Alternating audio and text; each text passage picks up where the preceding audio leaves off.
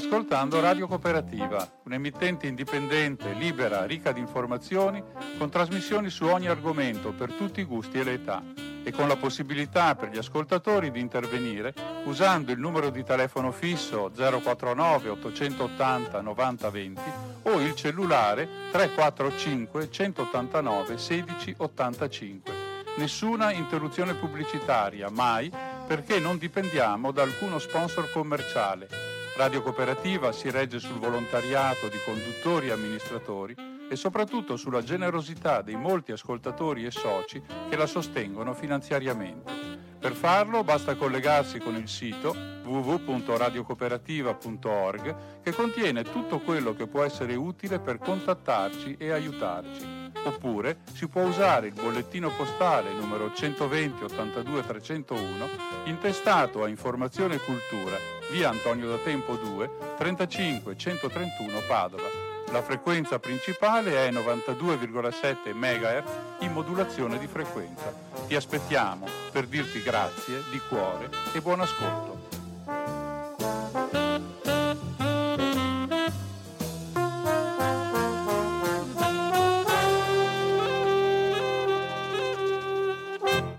Buonasera da Radio Cooperativa, da Umberto che il 19 di maggio del 2023 dà inizio alla nuova puntata di Cinema 2. Cinema 2, sapete, è una rubrica quindicinale che tratta di cinema un po' uh, ad ampio raggio, soprattutto con un riguardo speciale a quello che del mondo del cinema si vive nel territorio attorno a noi. E siamo ormai un, nel periodo di maggio, maggio avanzato, stiamo avvicinando verso l'estate, l'estate che tradizionalmente per il mondo cinematografico in Italia in modo particolare è una, una stagione di tranquillità, di quiete. Quest'anno, eh, e la cosa lo si va ripetendo da molti anni da parte di tutti, compreso il governo, distributori e e produttori, e, ehm, da parte di tutti c'è un po' l'idea di dire che bisogna sfruttare meglio l'estate perché l'Italia in fondo è l'unico paese, almeno in Europa, dove l'estate è il momento in cui i cinema sono chiusi. E invece mh, bisognerebbe eh, rivitalizzare l'estate, soprattutto dopo eh, il periodo della pandemia, quando il cinema si sta riprendendo, può essere una buona occasione di portare la gente al cinema, non soltanto alle arene estive all'aperto, che sono un modo di fruizione del cinema tutto particolare, ma anche di portarlo nelle sale, quindi ci sono delle attività promozionali, è promessa però ancora non si vede l'uscita di eh, film interessanti, però c'è un'attività promozionale, la festa del cinema, il cinema in festa, adesso non ricordo bene, eh, che eh, verrà messa in atto verso la metà di giugno, ne parleremo in maniera più eh, dettagliata nella prossima puntata di Cinema 2 fra 15 giorni. Oggi ci fermiamo un po' a vedere quello che c'è. Eh, le sale sono ancora in una situazione abbastanza positiva, ci sono parecchi film che stanno uscendo, forse come sempre in tutto quest'anno si stanno un po' accavallando fra di loro. Eh, adesso c'è Cannes eh, dove ci sono tre film italiani uno dei quali è già da due o tre settimane negli schermi, cioè il film di Nanni Moretti, altri usciranno, gli altri due usciranno eh, subito a ridosso della presentazione al Festival di Cannes e quindi anche quello sarà una maniera per rinvigorire la curiosità nei confronti del cinema. Però a livello locale alcuni appuntamenti tipici della tarda primavera e dell'estate cinematografico padovano in modo particolare e si stanno già eh, avviando. Il 31 di maggio, infatti, comincerà eh, eh, quella rassegna che è mh, una rassegna un po' di apertura degli incontri estivi cinematografici padovani, che è anche una delle attività delle realtà più prestigiose ed è il River Film Festival che comincerà il 31 di maggio e terminerà il 18 di giugno. È un festival di cortometraggi internazionali che è presente con la sua promozione nei principali festival del mondo ed ha eh, ricevuto eh, una grande attenzione anche perché riesce a portare a Padova, nella sua collocazione speciale, riesce a portare eh, personaggi e opere di alto livello internazionale. E come sapranno i padovani e come sapranno coloro che ci ascoltano, perché ne parliamo ogni anno, la particolarità principale di questo festival, da cui deriva il suo nome di River, è il fatto che il, lo schermo è eh, posizionato su una zattera galleggiante davanti eh, al porto fluviale di Padova e gli spettatori si siedono proprio sulle gradinate di quello che era il porto fluviale di Padova in quella località che ancora oggi viene chiamata Portello, Porta Portello, anche perché era uno degli ingressi eh, attraverso le mura, una delle porte, una delle forse la più bella e suggestiva porta di Padova, dipinta anche in un famoso eh, quadro di Canaletto. Eh, ci, quest'anno ci sono delle novità e in prospettiva delle novità ancora maggiori, eh, anche se come sempre il festival che pure naviga nelle acque, eh, le acque non le ha sempre tranquille, le ha un po' perturbate. Di tutte queste cose, della realtà di quest'anno, delle prospettive ed anche dei, dei possibili intoppi, eh, eh, ce ne parla eh, l'organizzatore e direttore artistico Emilio Dalla Chiesa, che abbiamo intervistato qualche giorno fa. Siamo in contatto con Emilio della Chiesa. Ciao Emilio intanto e grazie di aver accettato questo Ciao. invito. Emilio della Chiesa, organizzatore e direttore artistico del River Film Festival che comincerà ah, fra poco eh, la sua edizione diciassettesima 2023 il 31 maggio. Quali sono le particolarità di questa edizione? Beh, le particolarità, diciamo, rispetto alla consuetudine dei 17 anni di, di festival eh, è che si sono aggiunte nuove sezioni in concorso, sezioni molto importanti. Cito i cambiamenti climatici, è una tematica che ci tocca a tutti e di forte attualità per la sua urgenza e per la sua emergenza. E poi i diritti umani è una nuova sezione in concorso perché eh, mai come oggi il mondo è in una crisi eh, attraversate da guerre da tutte le parti, lo, lo vediamo ogni giorno. Ecco. Per cui abbiamo voluto creare queste due sezioni in più in concorso portandole a 10. E poi c'è eh, una sezione che osserva diciamo, la, la, la potenzialità di aprire il mercato, perché il cortometraggio sa, è sempre un prodotto che pesa sulla tasca dell'autore non c'è strutturalmente un, una cultura diciamo, di produzione focalizzata sui corti, è sempre più difficile, per cui vogliamo dare degli strumenti ai potenziali artisti di domani, ai registi di domani, eh, in modo che possano interfacciarsi con potenziali produzioni e distribuzioni anche, e dunque si chiama Production in Focus. Queste sono le tre grandi novità, diciamo. In più cosa molto importante per noi e anche impegnativa è quella di avere quattro eventi speciali dedicati ai lungometraggi. Per quest'anno non sono in concorso, ma sicuramente il prossimo anno il River Film Festival aprirà al concorso internazionale dei lungometraggi. È un salto importante, molto importante e anche molto impegnativo. Eh, certo. Ecco, queste sono. Quindi siamo un po' ad un nodo cruciale della vita del festival, fra passato e futuro. Eh, questo sì, siamo in un nodo cruciale in tutti i sensi, dovremo ripensare il festival. Eh, diciamo che siamo alla diciassettesima edizione. Eh, io non ho, onestamente non ho mai capito se il 17 porta fortuna o porta sfortuna. Confesso che questa è stata per noi l'edizione più difficile di tutte, anche quella più corposa, più impegnativa, difficile in tutti i sensi, in tutti i sensi. E, eh, apre, apre una riflessione importante per il futuro, questo sì. Però da quello che anche dicevi durante la conferenza stampa, il festival si va affermando eh, in modo molto prestigioso anche all'estero in varie occasioni.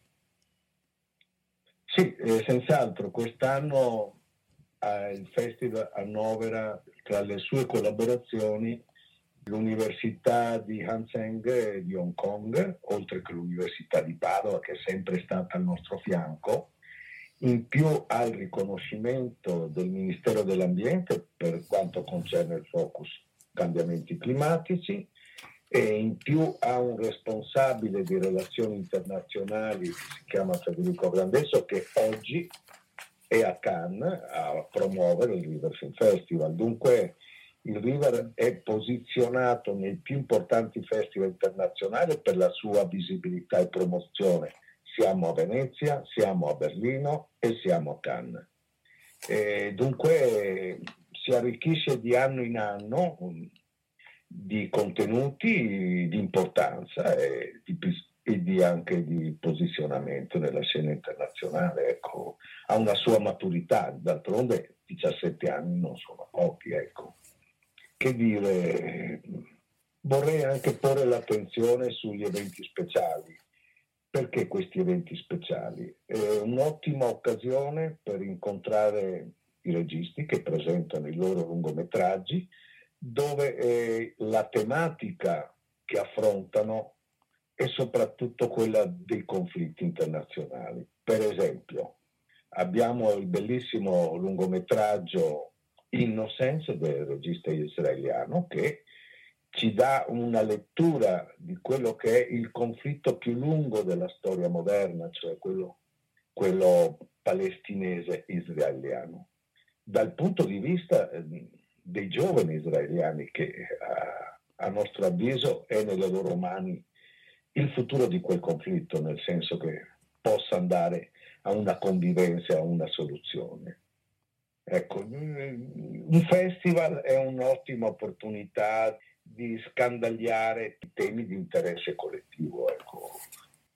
Sì, volevo ricordare appunto che l'altro evento speciale importante su questa linea è quello sull'ambiente a cui già avevi accennato, che è completato anche da un convegno che viene svolto all'Orto Botanico di sì. pomeriggio. No? Sì, abbiamo una tavola rotonda dove affronteremo i mm. cambiamenti climatici da molte angolazioni, dal punto di vista dell'arte, la sua presenza nell'arte sintoista, la sensibilità all'ambiente, dal punto di vista della geopolitica del clima, dal punto di vista diciamo, del diritto internazionale, come la legge diciamo, ci tutela rispetto ai cambiamenti climatici, ma poi non trascuriamo anche di affrontare le lotte sul clima, perché la legge da sola non ci risolverà il conflitto sul cambiamento climatico, ci vuole la mobilitazione. Dunque viene affrontata da molteplici angolature anche per avere più strumenti di lettura di, eh, e di approfondimento e, e tra le altre cose affrontiamo anche il cambiamento climatico che avviene nello spazio, ecco, i rifiuti spaziali, eh, là dove noi non vediamo, però saranno sempre più importanti per il nostro futuro. Poi non vorrei dimenticare l'evento speciale di apertura, avremo uno dei più grandi musicisti italiani, diciamo Paolo Freso, che darà il via al festival, inaugurerà il festival con il bellissimo film Beat the Bomb sulla Beat Generation, sulla storia di Ferlinghetti. Ecco. Dunque eh, il festival è bello, è bello corposo quest'anno, siete tutti invitati, l'ingresso è libero, eh, il festival non ha mai chiesto un centesimo a nessuno, nonostante le difficoltà economiche per realizzarlo, anche perché eh, il festival gode del sostegno sulla carta, eh, al momento il sostegno del comune di Padova che è sempre stato al nostro fianco, del sostegno eh, parlo di contributi economici da parte della Regione Veneto e da parte del Ministero della Pubblica Istruzione. Però è tutto sulla carta. A oggi, a 14 giorni dall'inizio del festival, eh, non abbiamo ricevuto la certezza o qualche delibera che attesti questi contributi. Al momento zero, però la gratuità dell'evento noi l'abbiamo sempre tenuta presente. Ecco. Che è una delle eh, facciamo una breve interruzione e la facciamo ascoltando il eh, trailer di uno dei film eh, relativi agli eventi speciali del festival di cui ci ha parlato Emilio della Chiesa, il film che viene presentato nella serata cui c'è la tavola rotonda sull'ambiente, il film è Darfur War for Water. Until now, the international community nothing know about what actually happened in Darfur and what's going on in Darfur.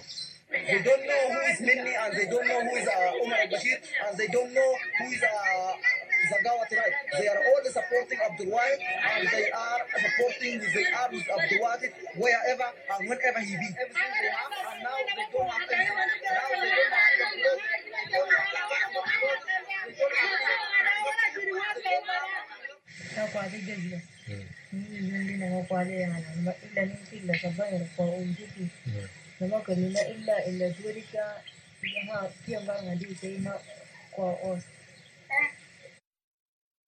Sono voci di un documentario in lingua originale anche perché i festival internazionali sono obbligati a presentare le opere in uh, forma uh, originale che naturalmente sarà presentato con la traduzione scritta, versione originale sottotitolata in italiano. Era un film eh, che, un documentario che racconta come nel Darfur la guerra che eh, si sviluppa in modo sotterraneo e poco pubblicitato da parte nostra è una guerra che eh, in fondo ha come motivazione principale la spartizione dell'acqua.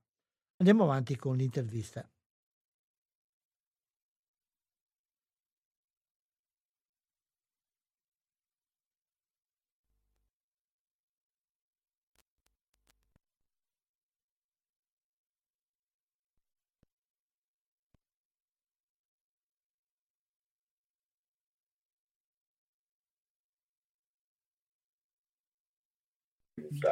Presente. Ecco.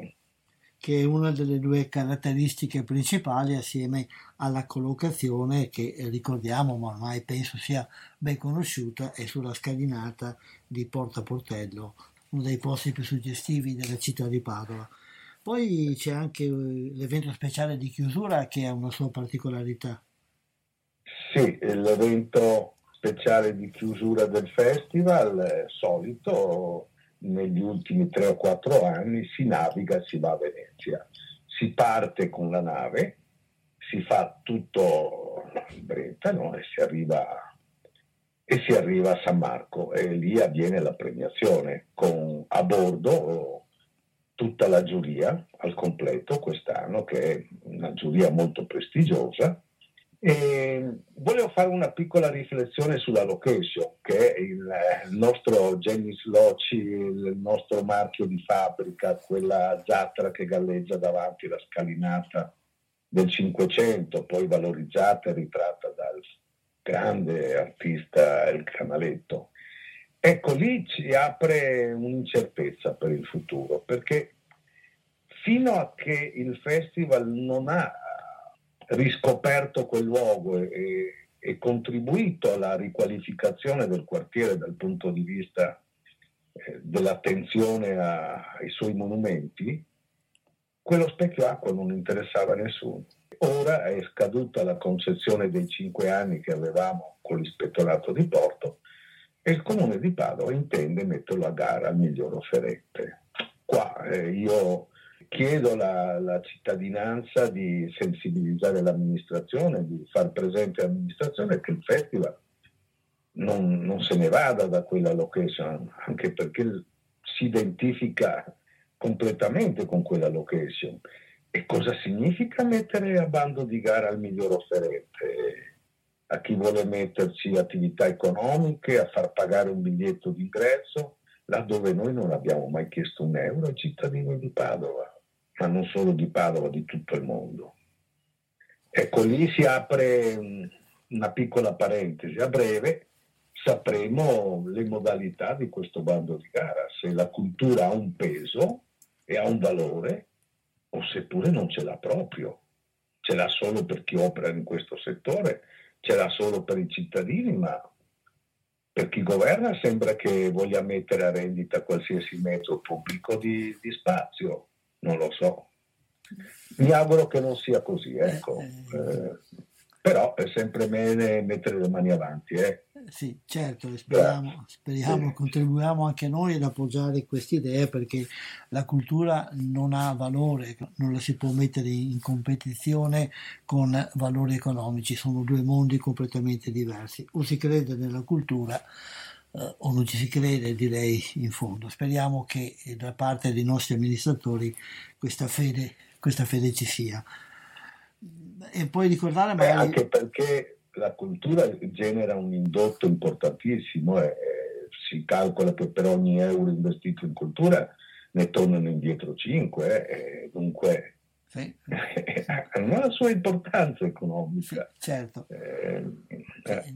Sì, sì, in questo senso sì, però non va valutata secondo me ma penso che tu sia d'accordo, certo. non va valutata soltanto per la sua ricaduta economica, no? Ma ci sono certo, altre certo. cose. Comunque sì, è vero e giusto sottolineare che è questo perché si, si, muove gente, gente che viene, va a ristoranti, bar, eh, alberghi, eccetera, e quindi ovviamente c'è tutto un indotto.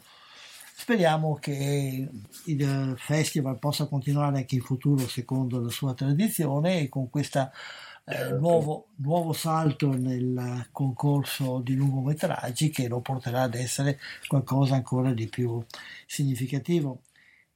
Intanto in bocca al lupo per questa edizione. Grazie. Eh, invito a tutti a consultare il nostro sito, i nostri social, dove il programma è già, è già postato, è già online, in modo che vi fate il vostro calendario. Eh, puoi ricordare il, l'indirizzo del sito? l'indirizzo del sito www.riverfilmfestival.org, poi il sito rimanda ai social, beh, eh, ci siamo, insomma, il conto alla rovescia è partito, aspettiamo il grande artista Paolo Freso che ci inauguri il festival, siamo sicuri di dargli una buona accoglienza. Ecco. Penso di sì, il festival comincia il 31 maggio, da quest'anno contribuiremo un pochettino anche noi a dare informazione perché come media parte siamo già d'accordo che alla mattina, al termine della lettura dei giornali qui alla Cooperativa, sarà letto brevemente il programma del, della giornata del River Film Festival. Quindi anche questo sarà un motivo per ricordarlo e per orientare gli spettatori. Grazie. Emilio. Grazie a Radio Cooperativa, sempre al nostro fianco come media partner. Grazie e buona giornata e buon lavoro e in bocca al lupo Grazie. per tutto.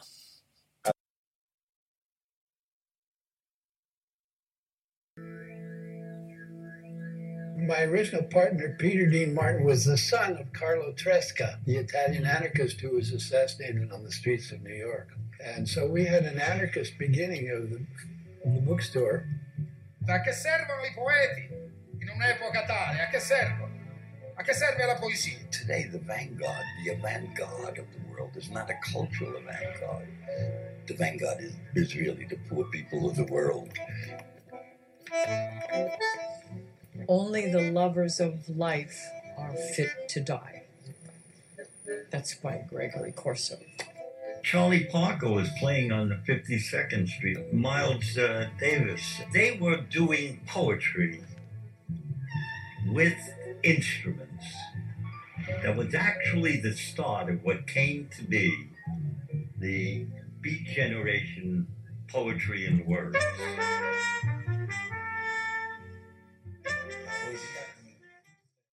Questo era il trailer del film di apertura del festival, il, fi- il titolo è eh, The Beat Bomb, dedicato appunto alla figura di Ferringhetti e ci sarà la partecipazione del musicista Paolo Freso. Il film è di Ferdinando Vicentini Orgnani.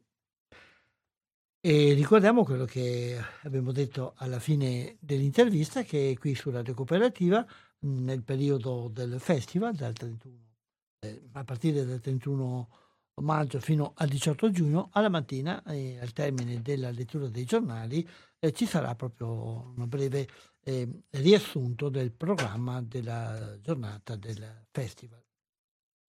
Passiamo ad altre cose, ad altre realtà.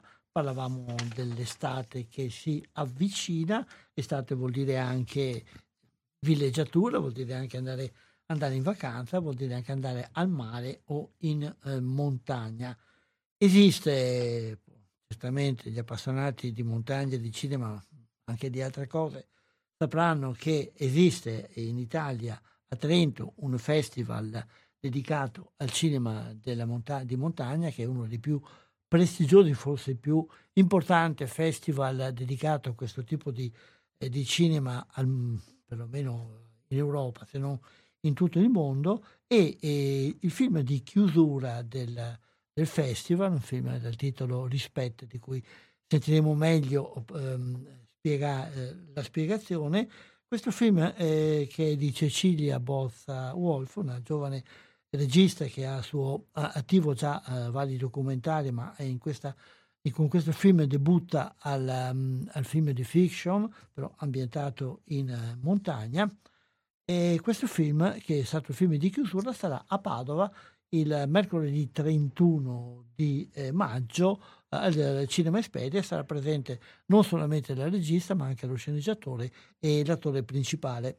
Per sapere meglio di più di questo film, che è un film particolare come sentiremo, non vuole tanto celebrare la bellezza della eh, montagna, ma piuttosto indagare sulla realtà umana e sociale della gente che ci vive, e per approfondire appunto la conoscenza di questo film e anche dei temi che tratta, sentiamo l'intervista che abbiamo fatto eh, alla regista e al, allo sceneggiatore che ha lavorato con lei.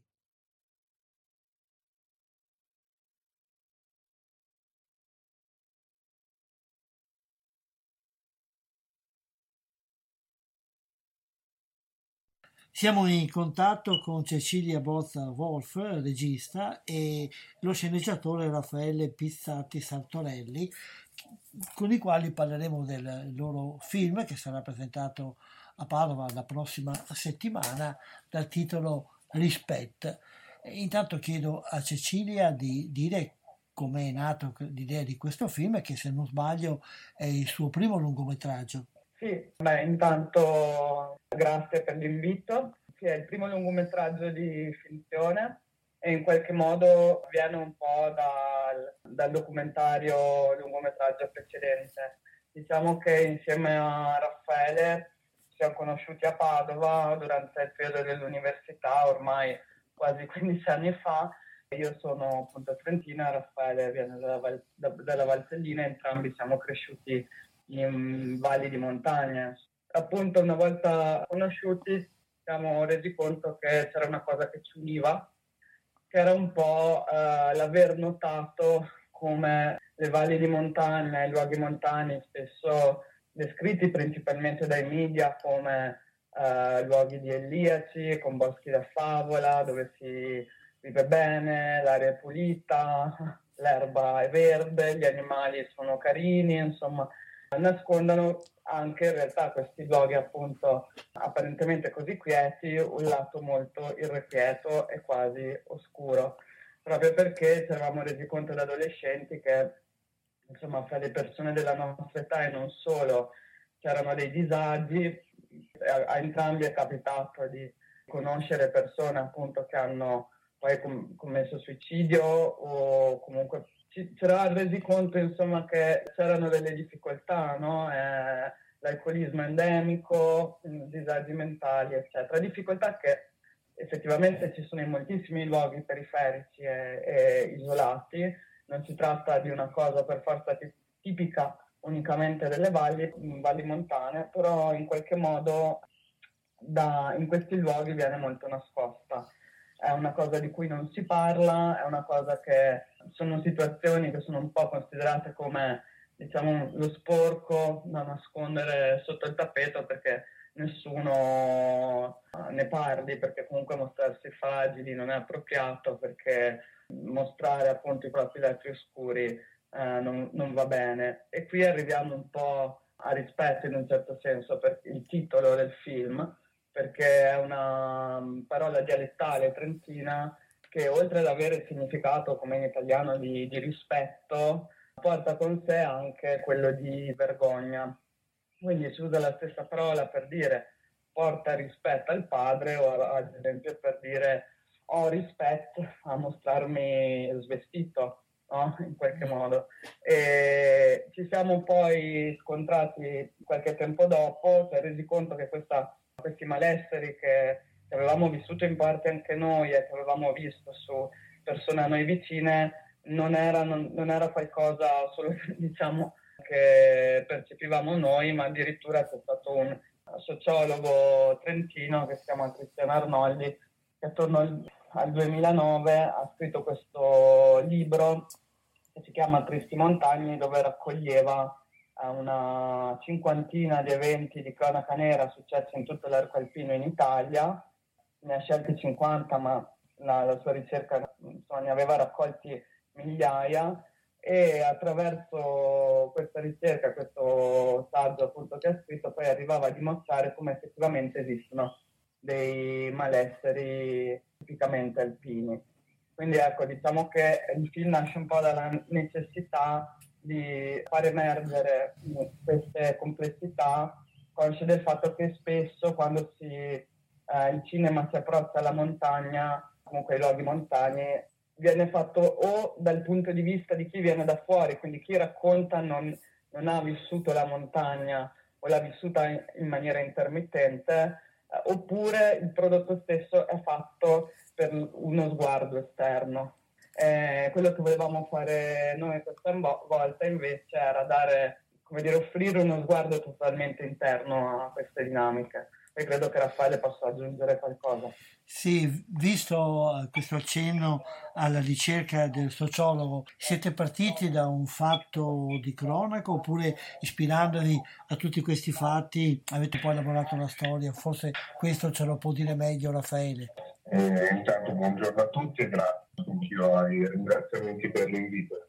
Eh, sì, non è stata una storia voluta, eh, sono state più storie che abbiamo in qualche modo eh, visto, letto, ma anche magari storie che ci avevano raccontato. Ecco. Diciamo che appunto io e Cecilia diciamo sempre che il titolo del film è Rispetto e non il nome di un singolo personaggio, per cui eh, abbiamo cercato di racchiudere e raccontare tante storie, ben sapendo poi che andavamo incontro a delle, a delle difficoltà narrative perché tante storie vuol, dire tanti personaggi e, e, poi le cose si complicano, no? E invece abbiamo, abbiamo appunto proprio deciso di, di cercare di raccontare un paese che non è un paese che esiste davvero, diciamo un paese tipo eh, in una valle dove tante delle storie che abbiamo incrociato si raccolgono fino a, a puzzare tutte assieme. Sì, difatti la cosa che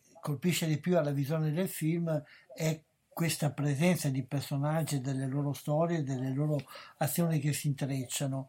Eh, vorrei intanto chiedere, magari forse meglio Cecilia, in base a quali criteri è stata fatta la scelta del luogo e qual è il luogo in cui è stato girato il film? Allora, il luogo è in Val di Sembra, principalmente nel comune di Sembra di Signago, appunto, è stato scelto in parte perché il mio documentario precedente, Vergot, era ambientato lì. E in quel caso era la storia di, un, di una famiglia, più che altro di tre personaggi precisi, però facendo ricerca per quel documentario, che, che, tra l'altro veniva a sua volta da un altro documentario che anni prima avevamo iniziato a progettare con Raffaele, ci siamo imbattuti un po' anche nelle dinamiche di comunità. Quindi non più solo la famiglia, ma, ma anche il bar, eh, la piazza, insomma un po' tutti i meccanismi del paese. Facendo questo, in qualche modo appunto abbiamo conosciuto molte persone e alcune di queste persone poi sono diventate gli attori del film, perché appunto a parte un unico attore che è professionista, che è Marco Tizianelli, che fa la parte dello spazzino insomma, del, del, paese, dell'addetto comunale che si occupa delle statue, tutti gli altri sono attori non professionisti che in buona parte vengono, se non proprio da quel paese lì, comunque zona limitrofa. E a questo mi aggancio un po' anche alla domanda precedente. Uh, alcune delle cose che sono nel film dal punto di vista narrativo vengono anche dal bagaglio esperienziale di questi, di questi attori non professionisti. Per cui faccio l'esempio Mara, Mara Paolazzi che interpreta la barista del paese, è stata effettivamente la barista de, di un bar di Cembra per, per uh, molti anni. E quindi diciamo che la scelta è un po' ricaduta lì anche perché c'era una grossa ricerca già fatta. Come dire, l'idea è stata subito quella di lavorare con persone del territorio per poter fare in modo di appunto restituire una certa autenticità, cioè dare questa visione del vivere in una valle di montagna da dentro e le persone che avevamo individuato erano, erano già lì e quel luogo lì lo conoscevamo già molto bene. Quindi questo lavoro con Facciamo ancora una pausa anche per questa intervista e sentiamo un brano del film Rispetto.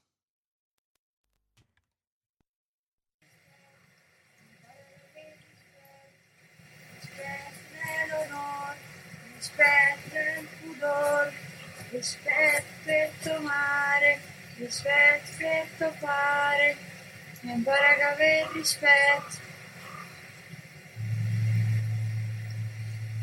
Impara a avere rispetto. Referenzione, referenzione, impara a avere rispetto, impara a avere rispetto rispetto fare, rispetto mare, raga rispetto, raga rispetto.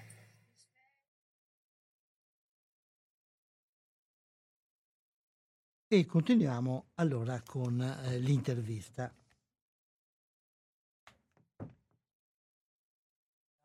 Richiesto un impegno particolare sia a te come regista, ma credo che anche eh, Raffaele nell'organizzare la sceneggiatura abbia dovuto tener conto di questo aspetto particolare. Sì, diciamo che la sceneggiatura è stata scritta da, da entrambi, però certamente queste storie, questo fatto che gli attori eh, non erano professionisti ci ha dato anche forse una marcia in più, perché avevamo un punto di vista molto vero, esperienze molto forti, molto fresche, per cui di per sé insomma non è stato facile, ma, ma, è stata una cosa che in qualche modo ha arricchito la narrazione. Volevo aggiungere no, appunto per agganciarmi Umberto, quello che dicevi, il lavoro, è un lavoro che è durato quattro anni, eh, questo con gli attori non professionisti e in qualche modo anche quello che abbiamo poi eh, diciamo realizzato con Raffaele andava un po' di pari passo a queste prove che io facevo con loro dove tendenzialmente io e Raffaele scrivevamo la scena io poi andavo a provare quella macchina da presa assieme agli attori raccontavo un po' in macro quella che la scena doveva essere e loro con le loro parole provavano appunto a, a realizzarla, a metterla in atto. E quindi spesso poi questo girato che veniva raccolto durante le prove veniva analizzato da me e da Raffaele e se alcune delle cose che loro avevano detto sostanzialmente improvvisando potevano essere efficaci per la sceneggiatura andavamo poi a lavorare e a inserirle in sceneggiatura. Quindi abbiamo fatto un po' un, un, doppio lavoro da questo punto di vista. Sì, un lavoro complesso, poi anche la durata di quattro anni, solo per questo motivo, oppure ci sono stati altri motivi che hanno prolungato il lavoro? Ma eh, indubbiamente, come sempre, la, la, gestazione di un film eh, è piuttosto complessa, specialmente se è un'opera prima poi era un film comunque difficile, gli attori non professionisti, parlati in dialetto, insomma. In più c'è stato il Covid in mezzo, per cui noi abbiamo anche, eh, siamo arrivati a fare le riprese che eravamo in, in zona rossa, per cui un, un, anno è slittato poi anche per, per questa ragione qui. Sì, diciamo che le motivazioni poi sono varie. È stato chiaramente molto, molto utile avere questi quattro anni perché poi questi attori adesso, come dire, sono non, sono non professionisti, ma dopo questa esperienza in qualche modo sarebbe un po' riduttivo chiamarli così, forse sarebbe più giusto dire attori non accademici, nel senso che non hanno una formazione accademica, però tutto questo lavoro li ha portati sul set a essere in grado di affrontare anche 10-15 chuck senza gra- grossi cedimenti. Come ha preso la popolazione il lavoro che avete fatto nella loro zona? Ma allora, dire, dirlo ora, posso, posso raccontare quello che è stato il durante, perché chiaramente eravamo in un luogo piccolo dove la presenza di una truppa non passava certo inosservata. Diciamo che quello che è certo è che abbiamo avuto un grossissimo supporto dalla comunità, da svariati punti di vista, la, reperire le location, gli oggetti di scena, contatti e anche proprio poi per quella che è stata la parte di ricerca, figurazioni, comparse, eccetera, il 90% delle comparse sono prese proprio dal paese, sono anche le persone che in molti casi ci hanno dato un supporto e aiutato, che sono a trovare banalmente il paiolo per la polenta, uh, per la festa del paese, uh, i cantori che intervengono sempre durante la festa del paese sono i veri cantori del posto, ecco, per cui un grandissimo supporto. Infatti da questo punto di vista insomma, è stato un po' un lavoro di comunità. Diciamo che adesso il film ha avuto la sua prima in Trentino da poco più di una settimana e la risposta è sembrata positiva, ma chiaramente quando si tirano fuori un po' i lati, lati oscuri delle cose c'è chi ci si riconosce, chi apprezza e chi invece giustamente non, non si rivede e quindi magari reagisce insomma, in maniera un po' più negativa. In qualche modo però un po' presto per, per dire questo, credo che lo capiremo uh, strada facendo. Sì, il film è stato presentato come film di chiusura al Festival di Trento. Che accoglienza ha avuto in quell'occasione?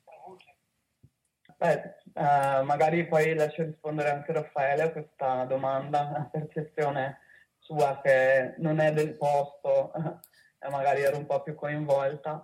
Beh, direi in buona parte molto positiva, la sala era piena, era una sala molto grande, abbiamo ricevuto molti complimenti, devo dire la verità, insomma, sia dal punto di vista della storia, di come è stata strutturata e molto anche proprio per quanto riguarda gli attori, nel senso che eh, molti sono rimasti stupiti nel, nel, vedere queste persone che appunto non avevano mai recitato prima arrivare a un livello comunque così efficace di recitazione, insomma. Ecco.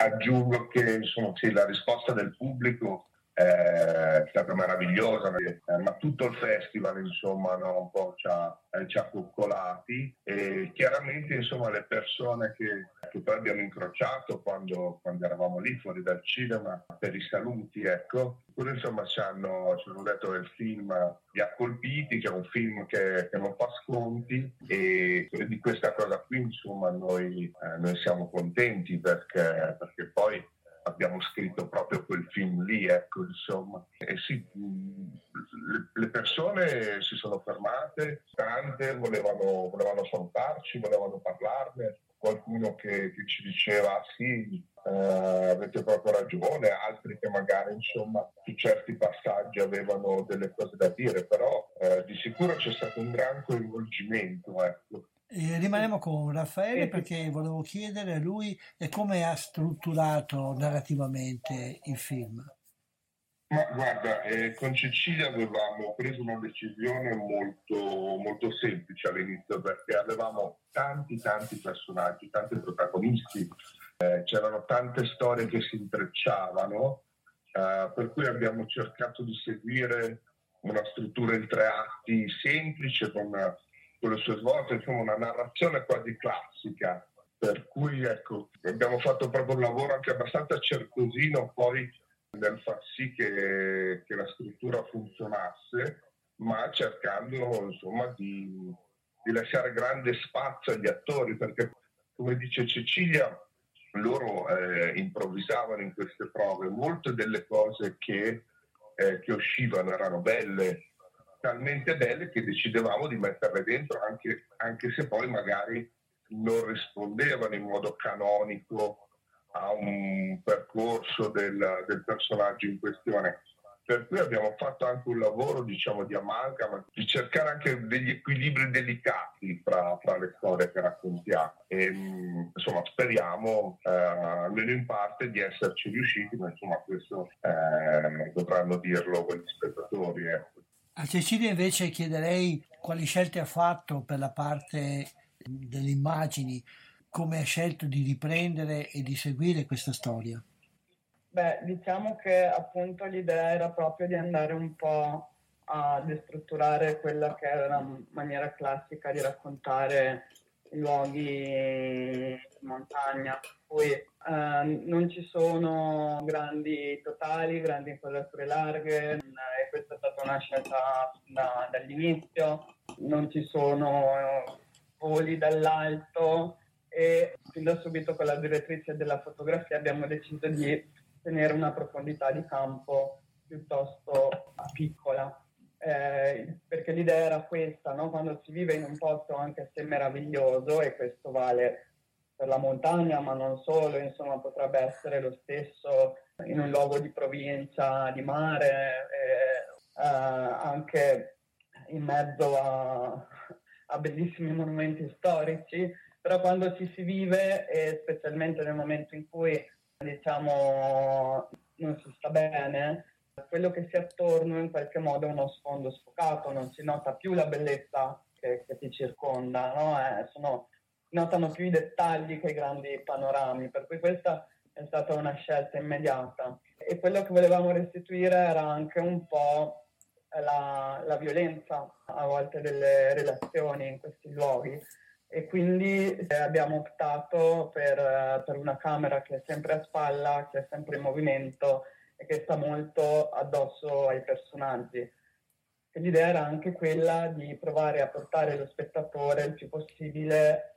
a sentirsi dentro alle dinamiche narrative e non un osservatore esterno.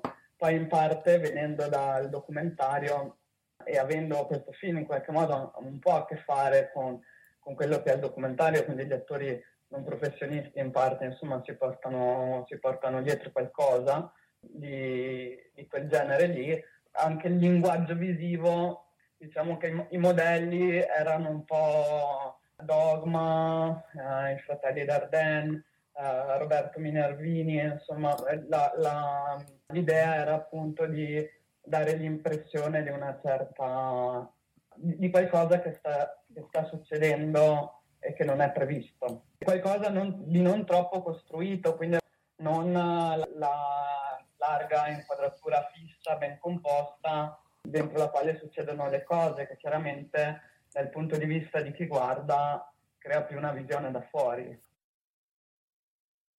Di nuovo un momento di pausa con un altro pezzettino, un'altra clip del film.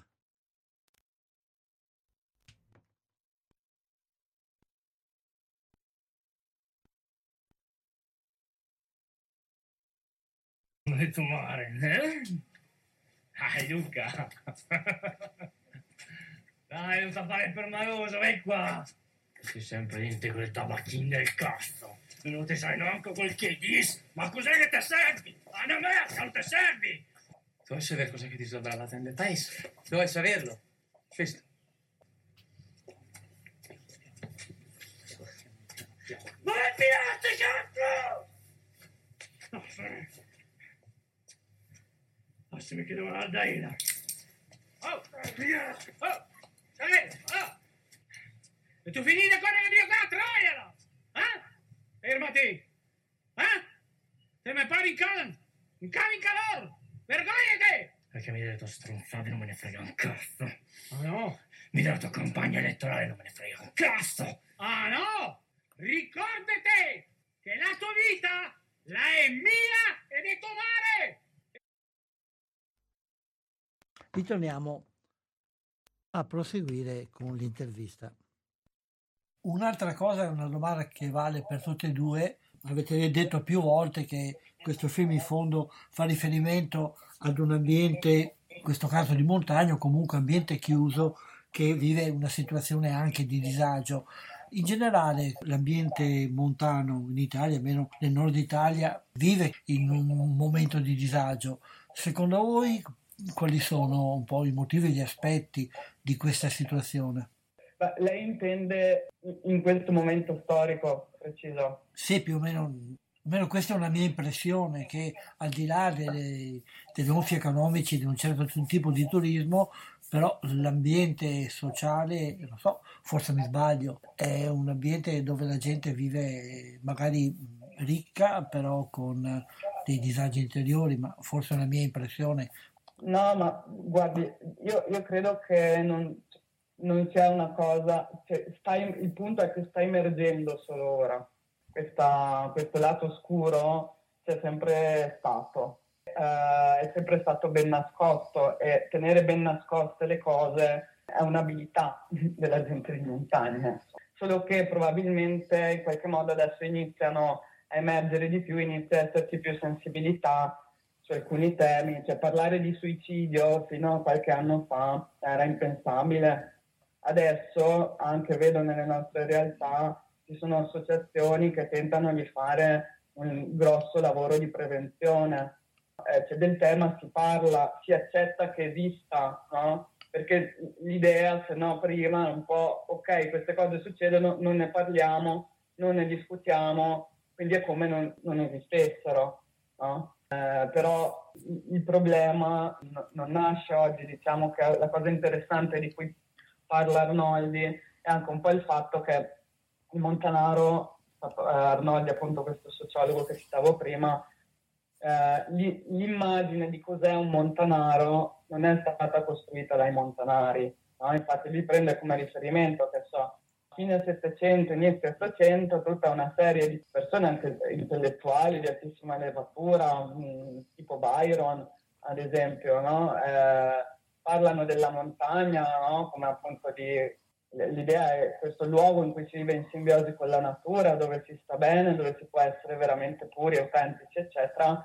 E facendo questo costruiscono anche un'immagine del montanaro no? quindi appunto la persona in simbiosi con la natura, spontanea, più pura, più diretta, eccetera. Questo però è un'immagine creata da qualcun altro, qualcuno che, del, che in montagna non ci vive. E questa immagine qui ha portato il montanaro stesso nel tempo a identificarsi. Diciamo che partiamo dagli intellettuali per arrivare poi fino al marketing del turismo, no? dove giustamente insomma per, per quei fini lì di natura commerciale, del Montanaro si vede solo una parte, che è quella che dicevo prima, no? è appunto un, pochettino idealizzata. Sì. Io credo che eh, sia un argomento eh, un po' complesso, ecco, perché poi eh, la tua domanda è sulla montagna, ma bisognerebbe anche capire cos'è questa montagna, di che montagna parliamo, eh, se parliamo dei paesi turistici piuttosto che invece andiamo a parlare di, di paesi che, che, sono magari prettamente dedicati all'agricoltura. Ecco, insomma, ehm, io non, non, vorrei fare una generalizzazione, eh, non, non, ho neanche i titoli poi per, per fare un, diciamo, un, lavoro poi come quello che è stato eh, di Arnoldi e, e di altri studiosi che mh, quello che dico riguardo i problemi, insomma, è che in, in questo film ci sono, eh, oltre alle cose che appunto abbiamo letto in questi saggi, anche, anche le cose che, che, con Cecilia abbiamo vissuto in luoghi di montagna differenti e per cui sono, sono un po' raccolti lì, ecco. E questo discorso che faceva Cecilia poi della comunicazione, del modo in cui le persone comunicano tra di loro magari è un altro, è un altro degli aspetti che forse poi emergono dal film Questa può essere anche una problematica. Una cosa interessante era che si diceva Uh, i montanari non parlano mai, no? E invece noi abbiamo visto che parlano uh, un sacco, insomma, no? Tant'è che nel film abbiamo, abbiamo ottenuto dei dialoghi emersi da queste prove e che per cui loro erano abituati a fare. Ecco, poi forse magari il lavoro, il lavoro e, e la problematica nasceva all'interno di quei dialoghi, da cosa ci si dice, come ce lo si dice e quanto dei veri sentimenti che ci si vuole trasmettere eh, esiste in questi dialoghi, perché poi un conto è parlare, un conto poi è, è aprirsi e dire le cose che davvero, che davvero, si sentono, che non è la stessa cosa. Ecco. Mi pare comunque che il film stimoli tutta una serie di, di riflessioni, diciamo comunque di, di avvicinamento ad un ambiente che forse noi come avete un po' eh, ricordato entrambi, non conosciamo per quello che è. E direi che questo forse è uno dei motivi di interesse principale del film. Spero che questo abbia incuriosito i nostri ascoltatori per venirlo a vedere. Non abbiamo accennato giustamente e doverosamente alla trama perché è bene che questa venga scoperta da chi viene a vedere il film. Vi ringrazio della vostra disponibilità.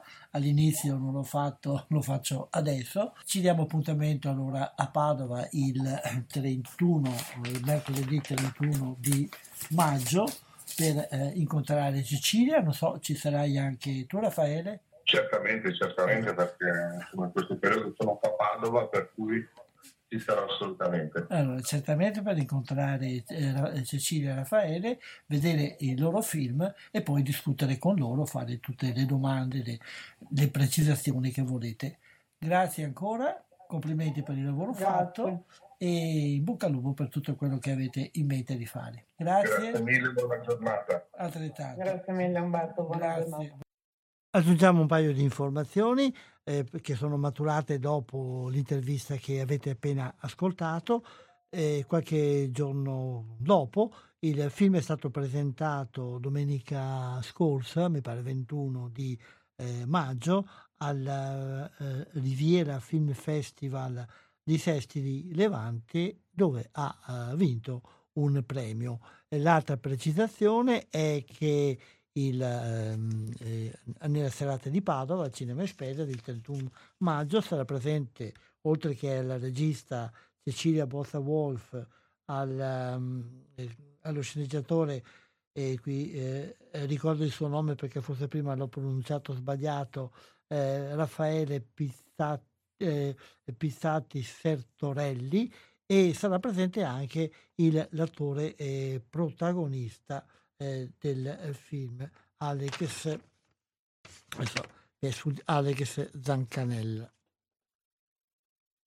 Passiamo adesso a, ad altre cose che possiamo trovare nel territorio, ormai siamo proprio agli sgoccioli per dare l'annuncio che seguirà, riguarda eh, gli appassionati di cinema di Piove di Sacco e della zona. Questa sera alle ore 21 avete ancora tempo di buttare giù il caffè e di andare ehm, al cinema.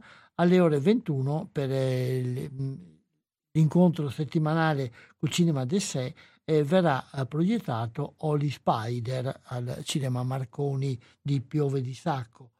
Un'altre, altre cose che potete vedere in questi giorni nelle sale di Padova e un po' di provincia eh, a cui riesco a attingere, beh intanto ci sono le due eh, grosse sale, il Porto Astra e il Multi Astra che un po' presentano tutti i film che sono in, usciti in queste, in queste giornate e vi segnalo fra questi alcuni che forse sono di maggiore interesse. Devo ritrovare la pagina con gli strumenti elettronici qualche volta prendono il sopravvento e fanno quello che vogliono loro. E il multiastraco segnalo Peter von Kant, il film eh, che eh, rivede il famoso film Le lacrime amare di Peter von Kant di Fassbinder, poi mh, il, il Sol dell'avvenire, di, l'ultimo film di Moretti, Pacification, Alcaraz, Jonas Deichmann, il nostro limite siamo noi, la storia di un super atleta che ha, ha girato, fatto il giro del mondo usando solo piedi, bicicletta e remi, e un film eh, abbastanza, abbastanza angosciante per le persone di una certa età, Plan 75, che in un film di fantascienza spostato tra l'altro non molto avanti, immagina come il governo giapponese abbia creato un progetto, il Plan 75, per eh, praticamente eh, avviare all'eutanasia tutte le persone al di sopra dei 75 anni. Al Porto Astra, così scelgo qualcosa perché c'è un po' di tutto anche qui, e qui abbiamo film soprattutto di richiamo spettacolare, non manca però né il sol dell'avvenire e nemmeno la possibilità di rivedere o di vedere per chi non l'ha visto Le Otto Montagne, il film che ha vinto quattro premi ai Davide di Donatello, che era un po' oh, stato messo da parte eh, nella programmazione che adesso ritroviamo sia al Porto Astra, sia al Cinema Rex e sia al Cinema Inspedia di Padova, sempre nel eh, weekend. Il Lux, eh, con la sua eh, programmazione un po' particolare di nicchia e di essè, eh, propone un documentario sui rapporti fra eh, le opere di David Lynch e il famoso film Il mago di Oz, poi Il respiro della foresta, Stone Breakers, la proprietà dei metalli, Creature di Dio, un bel film eh, irlandese, e la riedizione di Toto le Héros. E, um, Duomo di Rovigo, vi, ho, vi, ho, detto, no, vi ho accennato Marconi Piove non all'uomo di Rovigo, il quale propone Il Sol dell'Avvenire, lei e i suoi fratelli e L'ultima notte di amore più una serie di eventi teatrali di altro genere che eh, potete scoprire nel loro sito perché il cinema d'uomo si sta sempre più segnalando come eh, ricco di capacità di inventiva e di proposte nuove. Ultima proposta, oggi è il eh, venerdì 19 e domenica 21 maggio avrà luogo la marcia per la pace Parigi-Assisi rivolta soprattutto ai giovani, è una, un avvenimento certamente cruciale in un momento così drammatico come quello che stiamo vivendo non solamente in Europa ma anche in altre parti del mondo dove le guerre e l'uso, la vendita, la produzione di armi sembrano diventate una delle preoccupazioni principali da parte dei governi. Eh, quindi in, alla vigilia di questo appuntamento al Cinema Espedia do, domani sera alle ore 21 il, um, potete assistere al film dedicato alla vita di un grande uomo di pace, Tiziano Terzani, Il viaggio della vita che il regista Mario Zanotta ha tratto da una serie eh, molto ricca di do, documentazioni, filmini di famiglia, documenti, registrazioni di voce, per cui eh, la voce che, che, collega è quella di un'attrice, però poi ci sono eh, il racconto in fondo è fatto proprio con spezzoni di dialoghi, di parole, di interviste o comunque di registrazioni audio che erano state trovate per caso dal, dal figlio di Tiziano Folco che si, e che quindi costituiscono la base della colonna sonora del film. Per, per coloro che sono appassionati di questo personaggio e coloro che amano la pace, che non possono andare al, alla marcia di, di Assisi, potrà essere un'occasione per testimoniare la loro volontà di pace quella di partecipare a questa visione, di dialogare con il regista che sarà presente. Mi pare che le cose più importanti che ci sono le abbiamo verificate. Eh, un'altra cosa che segnaliamo, ma su questo spero di avere la possibilità di parlare eh, più adeguatamente nella prossima, eh, nella prossima puntata di Cinema 2 fra 15 giorni, il, il, ai primi di giugno uscirà il film Billy della figlia del regista Carlo Mazzacurati che dopo aver debuttato anche con buoni risultati nel cortometraggio, adesso debutta per la prima volta in un film di, di finzione, un racconto nel quale e tra l'altro è riuscita ad avere la, parteci- la partecipazione di un cast di tutto rispetto, ma i dettagli eh, ve li daremo meglio mh, fra 15 giorni nella prossima puntata di Cinema 2, dove spero di riuscire a proporre un'intervista, se non con la regista, almeno con qualche suo collaboratore.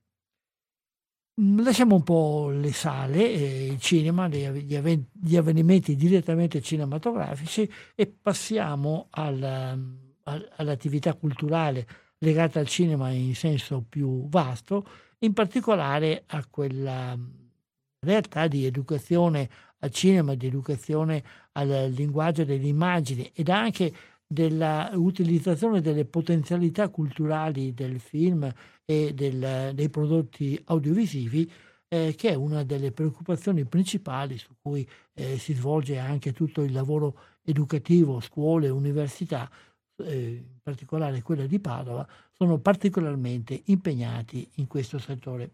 Proprio mentre noi stiamo andando in onda, tutta la giornata di oggi si è svolta a Padova eh, nei locali dell'università eh, una tavola rotonda, una serie di tavoli rotondi, un convegno, come volete chiamarli, dal titolo Step by Step, che è il punto di arrivo di un uh, progetto che è stato svolto dall'università in collaborazione con associazione culturale, soprattutto il Circolo Mazzacurati di Adria e, e un gruppo nutrito di scuole.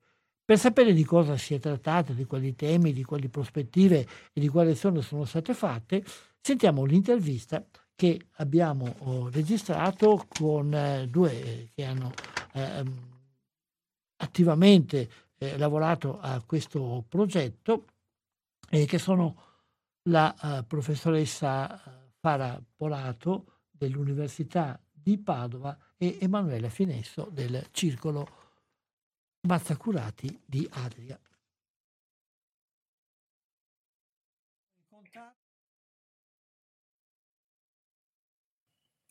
Siamo in contatto con eh, Emanuela Finesso del Circolo Mazzacurati di Adria e la professoressa Faraporato dell'Università di Padova per parlare di un convegno che è il momento conclusivo di un progetto. Il titolo del convegno è Step by Step, il territorio, la scuola, l'audiovisivo che si sta svolgendo proprio questa giornata del 19 maggio all'Università di Padova. Abbiamo contattato queste due organizzatrici del progetto che c'è dietro ed anche di questo evento per capire un attimo di cosa si tratta. Vabbè, intanto grazie, saluto e grazie ad entrambe di aver accettato questo invito. Grazie, grazie E passerei la parola ad Emanuela Finesso che ci racconti un po' di questo progetto, come è partito, in cosa consiste e come si arriva poi a questo convegno.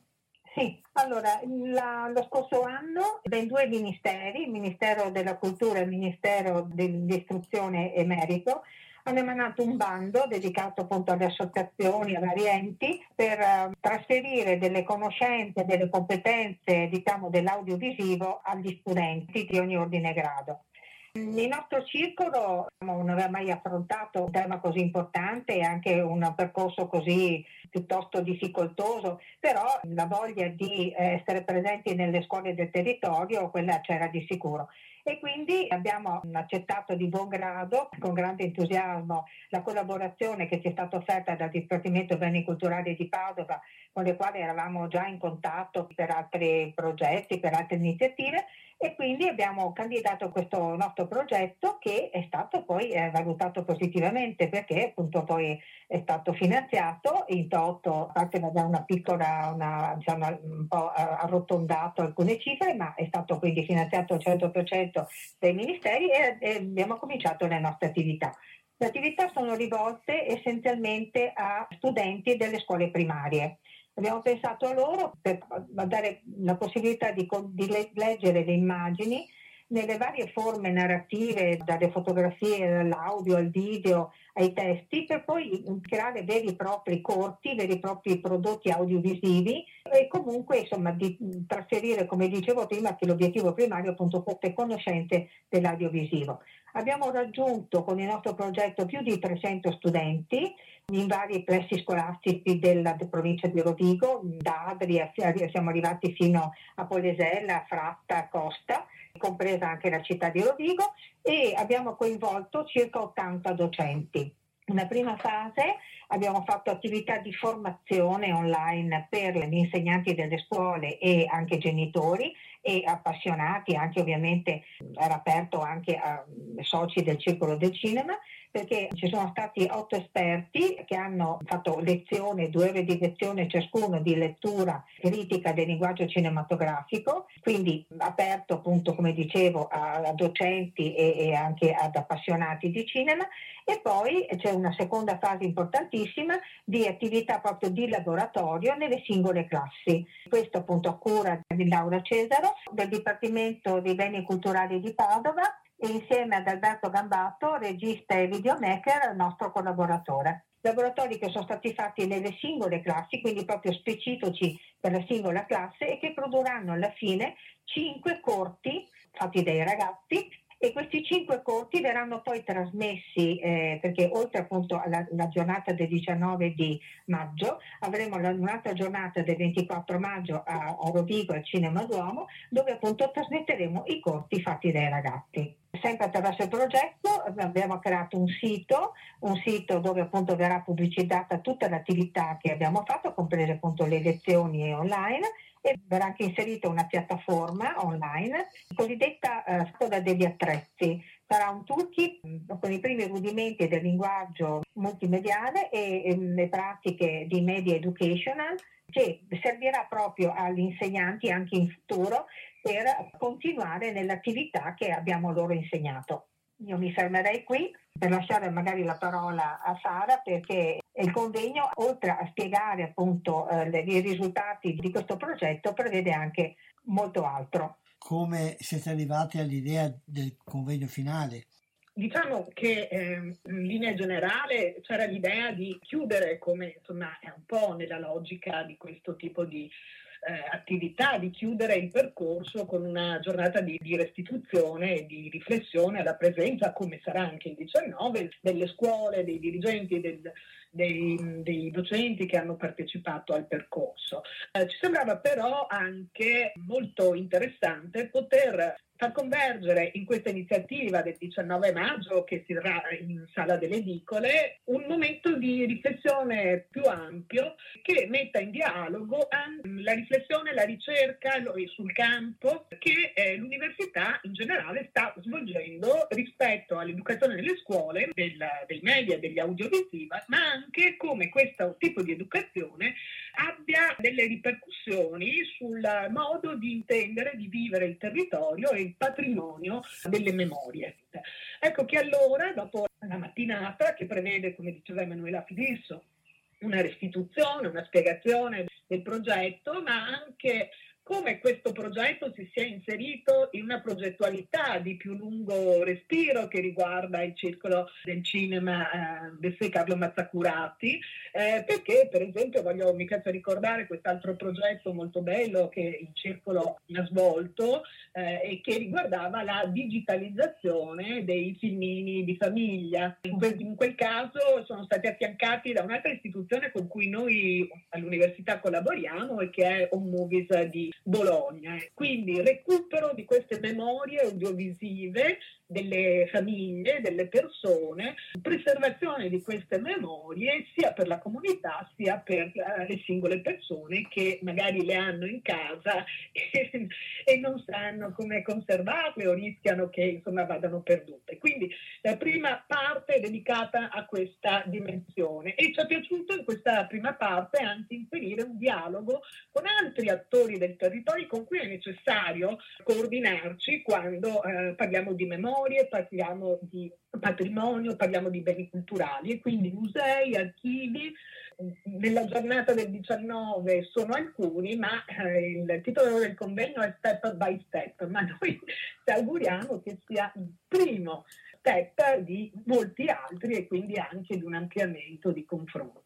Nel pomeriggio, come dicevo, in, abbiamo eh, la presenza di altre realtà universitarie oltre a quella di Padova, che hanno affrontato sul campo questa questione del rapporto tra media, cinema, audiovisivo e territorio. E eh, possiamo dire che abbiamo vari ordini di scala, dai percorsi di formazioni fatti all'Università di Padova, per esempio da colleghi come Mario Piva e Lorena Rocca, che sono stati anche molto premiati per uh, i loro lavori, a progetti su scala europea come quello del progetto ERA, che riguarda proprio gli spazi pubblici, la cultura, e poi anche un progetto in essere che mi fa piacere eh, nominare perché vede di nuovo l'Università di Padova attiva, che è un progetto di ricerca nazionale sul bando del 2020 che si chiama Rivisualizzare il cinema muto cento anni dopo. Cioè, questo patrimonio, il cinema muto, ancora molto poco conosciuti dai cittadini e dalle cittadine, di cui riappropriarsi e l'unità padovana ha proprio in essere un progetto di lavori con le scuole per ritrovare i luoghi di quel cinema di oltre cent'anni fa nei nostri presenti e nelle nostre quotidianità. Ancora il Museo di Geografia, che è l'unico in Italia e che ha un'intensissima attività didattica che si svolge molto, non solo, ma anche molto con i media. Quindi, insomma, ecco, la giornata del 19 per noi è un momento di restituzione, un momento anche eh, però di incontro, di confronto per uh, trovare insieme modi sempre più avvincenti anche mi verrebbe da dire, ma insomma capaci di sfidare ciò che il presente ci pone come sfida insieme, quindi insieme con i musei, insieme con gli archivi, insieme con le scuole, insieme con l'università. Ecco, questo, insomma, la giornata del 19 vuole proprio essere questo, un momento felice, ci auguriamo, di incontro ma anche di progettualità. Quello che mi aveva attirato subito vedendo un po' la locandina del convegno è proprio questa idea di collaborazione fra due enti come l'università e il mondo della scuola. Com'è stato questo incrocio fra due mondi che non è che in passato siano stati tanto abituati a parlarsi? Eh, beh, ehm, diciamo che il Circolo di Cinema Carlo Mazzacurati sta tentando varie strade, mi, mi, verrebbe da dire, cioè sono passati i tempi in cui magari eh, ci si, il circolo era una cosa molto chiusa, no? di, di, un gruppo ristretto di appassionati che magari si trovava per discutere, per, per analizzare i film, eccetera. Purtroppo ad Adria, dove io vivo e noi operiamo, non esiste una sala cinematografica da molti anni, ormai da troppi anni e quindi il circolo in qualche modo si è sostituito per tenere un po' viva la cultura cinematografica, il desiderio di chi non, non si accontenta delle piattaforme e, e vuole andare al cinema e, e, vuole andare al cinema in città, insomma nella propria città. Quindi noi facciamo eh, durante l'inverno nella nostra sede degli incontri eh, appunto con i soci per analizzare certi film e anche d'estate appunto facciamo dei film all'aperto presso un parco pubblico. Però ecco, oltre a questa attività dedicata esclusivamente alle visioni di film, noi abbiamo, direi appunto che abbiamo tentato altre strade, anche con un po' di incoscienza voglio dire, perché come, come ha ricordato la professoressa Polato, il, il progetto del, del, del recupero, di, di, creare, ecco perché poi quel progetto ha, ha portato alla creazione di un archivio polesano dei film di famiglia, era una cosa così insomma strana e come dire non, non, non, sapevamo neanche noi il risultato finale di quel progetto. Siamo partiti con grande buona volontà grazie a un movies che poi ci è stato appunto consigliato anche, anche all'università quindi diciamo che questo rapporto si è un po' intensificato perché appunto abbiamo cercato di andare oltre quella che era un po' l'attività tipica no, del fare il circolo chiuso, chiuso o quantomeno un cenacolo di persone che parlano solo di film, ma tentare e attraverso le mie conoscenze posso dire insomma perché mh, la mia passione per il cinema mi ha portato a frequentare da uditore i corsi sia di Rosa Maria Salvatore che di Farapolato appunto e quindi ecco questa conoscenza poi anche personale proprio e posso dire anche insomma che si è poi tramutata in, in amicizia quasi con eh, con loro e ci ha portato poi a condividere anche altri progetti appunto. Siamo da parte dell'università allora. Sì, beh, io vorrei proprio riagganciarmi all'ultimo passaggio di Emanuela Finesso, siamo, sì, posso, posso dire proprio che siamo diventate amiche proprio nella, nella relazione, nella relazione che si è creata eh, provandola nelle nostre aule universitarie, ma poi da parte non solo mia, ma anche di molte altre colleghe e colleghi, appunto frequentando le iniziative proposte dal circolo Mazzacurati, confrontandoci ed è proprio questo che a mio parere è l'elemento di forza, cioè non un'operatività che vada no, in un'unica direzione, ma proprio che si arricchisca dello scambio reciproco. La conoscenza che una realtà attiva su un territorio ha del territorio è sicuramente molto più ramificata e molto più profonda di quello che a volte possiamo avere noi all'interno dell'università, quindi è assolutamente fondamentale questo tipo di rapporto. Ma ritornando comunque alla domanda tua Umberto rispetto al rapporto dell'università con le scuole, eh, in Italia, devo dire, a differenza di altri paesi, il rapporto è sempre stato molto classico, no? cioè con momenti molto forti di sperimentazione, di, di rapporto e poi momenti invece in cui magari c'è stato meno scambio. A me fa piacere ricordare che la linea di ricerca che all'Università di Padova, al Dipartimento di Beni Culturali, guarda alla scuola, alla didattica dei media e degli audiovisivi, ha radici antiche.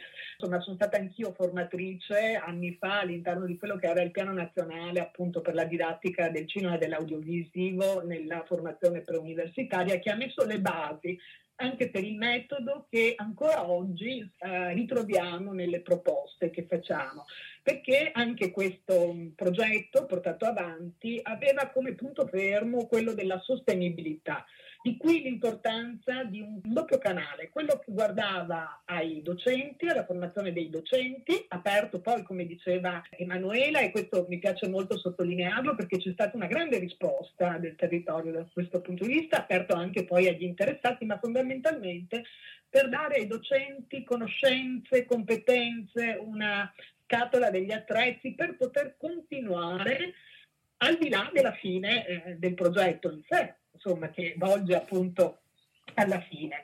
E poi i laboratori nelle scuole in cui la presenza dei docenti, oltre che dei formatori, è fondamentale perché la competenza poi della realtà precisa, contestuale di quella classe, di quello studente, di quella studentessa è solo del docente, insomma. No? E mi piace anche sottolineare che per esempio i formatori di oggi sono anche il frutto di una campagna culturale che studiosi di cinema e di audiovisivi dell'università hanno portato avanti per una qualificazione dei formatori che risponda anche ai percorsi come quello del DAMS, delle magistrali di spettacolo, per formare delle figure con una uh, autorevolezza formativa riconosciuta.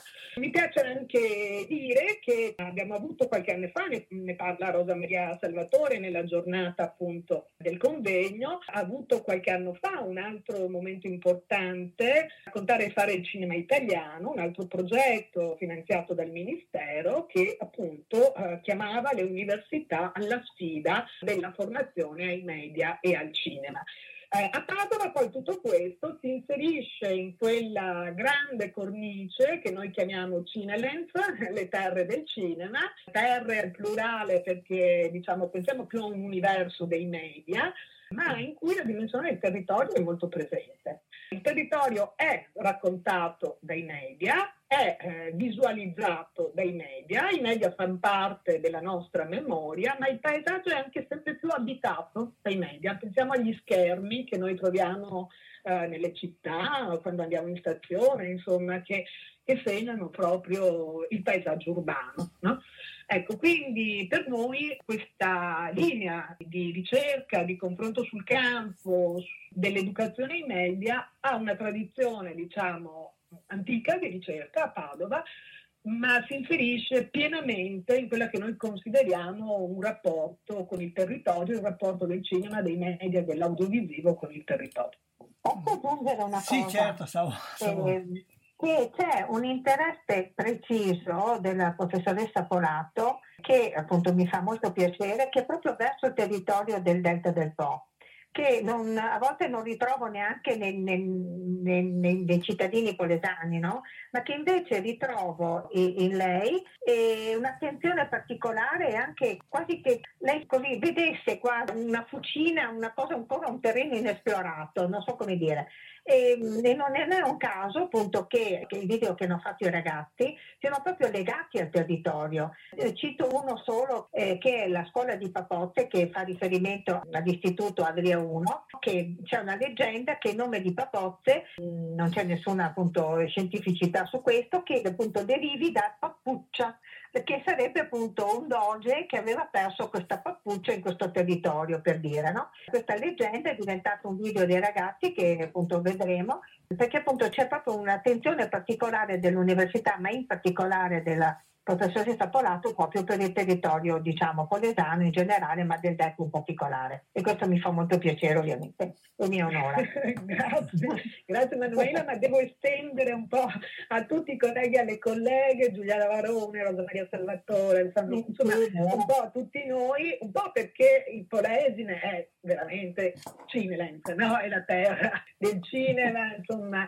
Poi ricordiamo invece tutti la grande mostra che è stata dedicata proprio alla dimensione della rappresentazione di questo territorio. E poi mi piace ricordare anche perché è un legame forte insomma che all'Università di Padova c'è stato un master in sceneggiatura Carlo Mazzacurati promosso da Marina Zangirolami Mazzacurati e quindi questo punto di contatto strettissimo con il Circolo del Cinema di Adria che è per l'appunto titolato a Carlo, Carlo Mazzacurati quindi non poteva non esserci questo incontro tra insomma il circolo e l'Università di Padova e come nello sforzo congiunto non potevamo guardare alla formazione dei più giovani e, e non solo, diciamo, di, di qualsiasi persona voglia continuare come tutti noi a formarsi mh, nel cinema, ma guardando in maniera forte al cinema come espressione di un patrimonio di memorie e di un territorio. un territorio che è ricco di memorie cinematografiche, ricco anche di attività e di voglia di fare cultura a tutti i livelli e quindi un territorio che merita la nostra attenzione da parte mia anche il ringraziamento e il complimento per quello che state per fare. Magari vediamo se possiamo in futuro parlare un po' anche di questi corti che saranno proiettati per il, il giorno 24 maggio Con grandissimo piacere. Molto volentieri. Un'altra cosa veloce Sì. veloce è che nel sito appunto che abbiamo creato con questo progetto verrà anche inserita una mappatura proprio del territorio con i luoghi del cinema, quindi i film girati in Polesine. Anche questo insomma fa parte della, appunto, di questa cultura del territorio di cui abbiamo parlato finora. Certo, un territorio che è un po' un punto di riferimento anche un po' per la nostra attività qui modesta a- alla radio, a cui vi ringrazio di aver partecipato. E vi, vi ringrazio, allora ci Grazie, grazie a voi. Speriamo di, Grazie, di, grazie. di risentirci ancora in futuro per altre cose, sia per progetti come questo, sia anche per altre attività che avete ad Adi, a Rovigo, da quelle parti. Grazie e, e buon pom- pomeriggio a tutti. Siamo ormai quasi in chiusura di questa trasmissione, vi ricordo un altro evento di cui eh, avevo saltato prima la, il- la citazione, questa sera eh, si conclude con l'inizio alle ore 21 il mm, Festival dei cortometraggi che si svolge a Ponte San Nicolò in provincia di Padova, eh, Corti a Ponte, questa sera è la serata delle- della chiusura e delle premiazioni. A questo festival abbiamo dedicato un ampio servizio con l'intervista alla organizzatrice nella eh, puntata della settimana precedente che fra qualche giorno potete trovare nel sito della radio, nella sezione dei podcast, assieme a questa puntata. E passiamo dal nostro piccolo, dalle, da Ponte San Nicolò e dalle eh, rive del, eh, del, portello di Padova, eh, passiamo al, ai grandi festival internazionali perché questo è il, eh, il, periodo in cui si sta svolgendo il Festival eh, di Cannes che ha in concorso tre film italiani. il primo è il film di Nanni Moretti, Il Sol dell'Avvenire, seguito da Rapito di Marco Bellocchio, adesso non so bene quando sarà, in, sarà proiettato a Cannes, ma ehm, la settimana prossima dovrebbe apparire nelle nostre sale. Il terzo film è Rapito, eh, scusate, è La Chimera di Alice Rohrwacher. Questi sono i film che, italiani che sono in concorso. Eh, il cinema italiano è presente con un padiglione al Marché du Film che è il mercato più importante di cinema eh, che c'è al mondo legato appunto a questo Festival di Cannes. E ultima mh, cosa, eh, il film di apertura sul quale ci sono state molte lodi da una parte ma anche molte critiche dall'altra come capita ogni anno al eh, all'apertura non solamente del festival eh, di Cannes ma anche quello di Venezia e gli altri festival che ha riportato sullo schermo Johnny Depp ma anche la sua at- eh, autrice che è regista e attrice May Venn.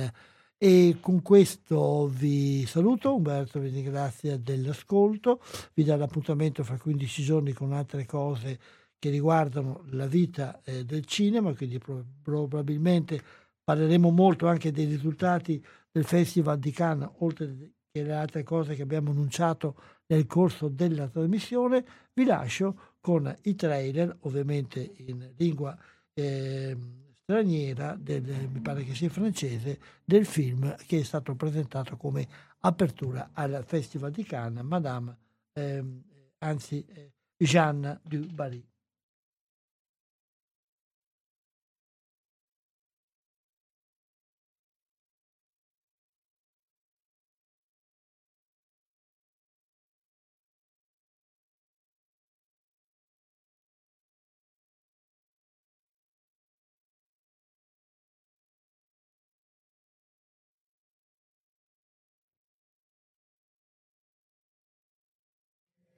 Louis, ou euh, tu peux parler un peu allemand?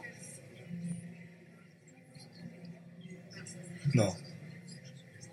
Mais, mais je peux t'apprendre? Peut-être plus tard?